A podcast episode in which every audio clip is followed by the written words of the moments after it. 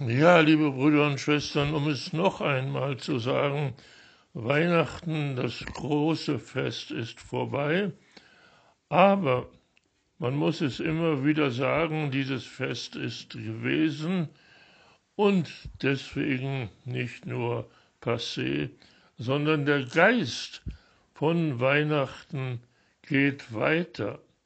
Und wir finden ihn auch in dem Evangelium von heute. Was ist der Geist von Weihnachten? Gott ist Mensch geworden. Jesus ist geboren, in Windeln gewickelt und in eine Krippe gelegt, weil in der Herberge kein Platz mehr war. Das ist Weihnachten. Gott wird Mensch. Er, der Schöpfer, liebt seine Geschöpfe so sehr, dass er selber eines von diesen Geschöpfen werden möchte und es tatsächlich auch wird. Jesus bleibt dann nicht das Kind, sondern Jesus wird erwachsen. Er verkündet das Evangelium auf den Plätzen, in den Straßen, in den Synagogen. Und diese Verkündigung des Evangeliums geht über in die Praxis. Ja, Jesus heilt von Anfang seines Erwachsenenlebens an die Menschen, die an irgendetwas leiden. Und das ist die große Schwierigkeit im Leben von Jesus. Er kann mit seinen Jüngern hingehen, wo er will. Die Menschen werden ihm folgen, denn sie haben alle irgendein Leiden und sie möchten durch ihn von diesem Leiden geheilt werden, verbunden mit der Verkündigung des Evangeliums. An dem heutigen Evangelium ist entscheidend, dass Jesus sich so sehr von den Menschen bedrängt fühlt, dass er sich mit seinen Jüngern zurückzieht an den See Dort, meinte er, würde es etwas ruhiger zugehen, aber das war ein gewaltiger Irrtum. Die Menschen, und zwar die Mengen der Menschen, folgten ihnen von überall im Lande Israel, sogar von Jerusalem her, so dass Jesus den Jüngern vertraulich sagen musste, sie möchten doch ein Boot bereithalten, damit er von der Menge der Menschen nicht erdrückt wird oder sogar ins Wasser geworfen. Nein, das ist nun wirklich zu viel. Es wird ein Boot bereitgehalten, aber Jesus heilt so viele Menschen, dass sich immer mehr um ihn herum drängen. Ja, man bedrängt diesen Menschen, weil man glaubt, wenn man von ihm berührt werde, dann könnte man auch geheilt werden. Und ganz schlimm ist es für die, die von einem unreinen Geist besessen sind.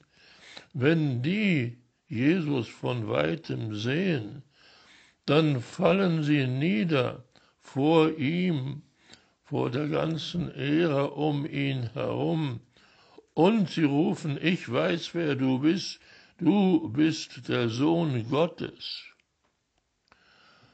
Aber das hört Jesus gar nicht gerne. Jesus verbietet ihnen streng bekannt zu machen, wer er ist.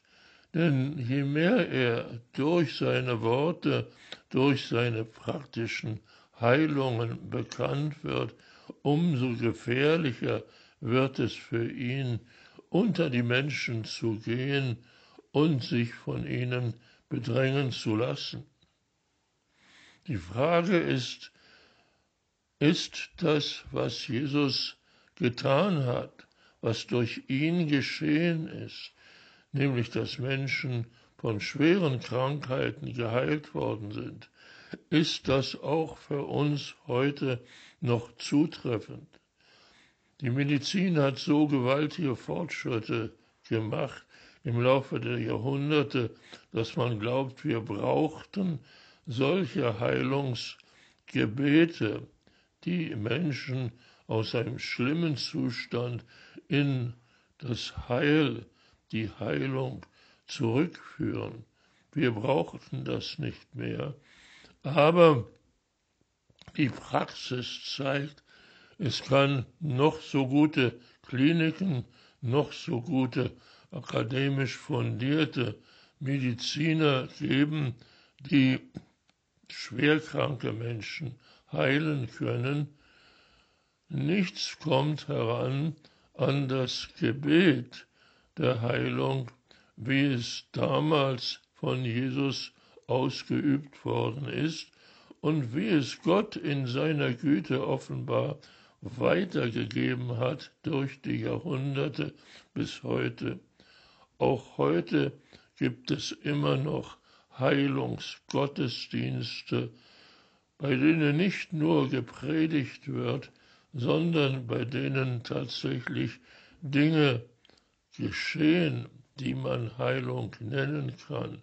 Menschen, die schwer verwundet oder seelisch verletzt zu einem solchen Gottesdienst kommen, gehen da heraus ganz und gar geheilt. Das ist Gottes Güte, seine Barmherzigkeit, sein Mitleiden. Er leidet mit uns, dafür ist er, der Gott, Mensch geworden, und er hat als Mensch die göttlichen Gaben, unter anderem die Gabe der Heilung, mitbekommen, um sie anderen Menschen weiterzugeben.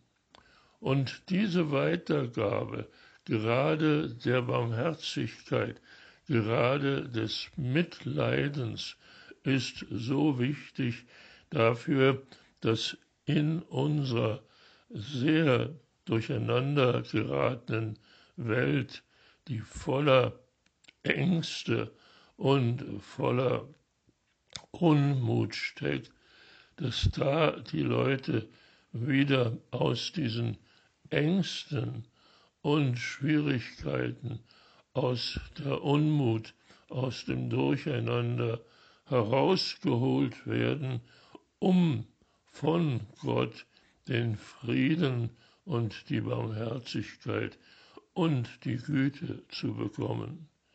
Dort, wo wir nicht nur unser Herz, sondern auch unseren Verstand weit öffnen, um von diesen Gaben von Gott zu bekommen, dort wird wirklich der Friede langsam aber sicher wieder einkehren, ohne dass Jesus seinen Namen genannt werden lässt. Es ist nicht Jesus und seine Gaben, sondern es sind die Gaben Gottes, die er durch Jesus an die Menschen weitergibt, die er dafür berechtigt halt und auch gebildet, ausgebildet halt. Danke, Herr, dass du bei uns bist durch Jesus, der als Gott Mensch geworden ist und der deine Gaben und deine Güte weitergibt, an wen du willst. Danke, Herr. Amen.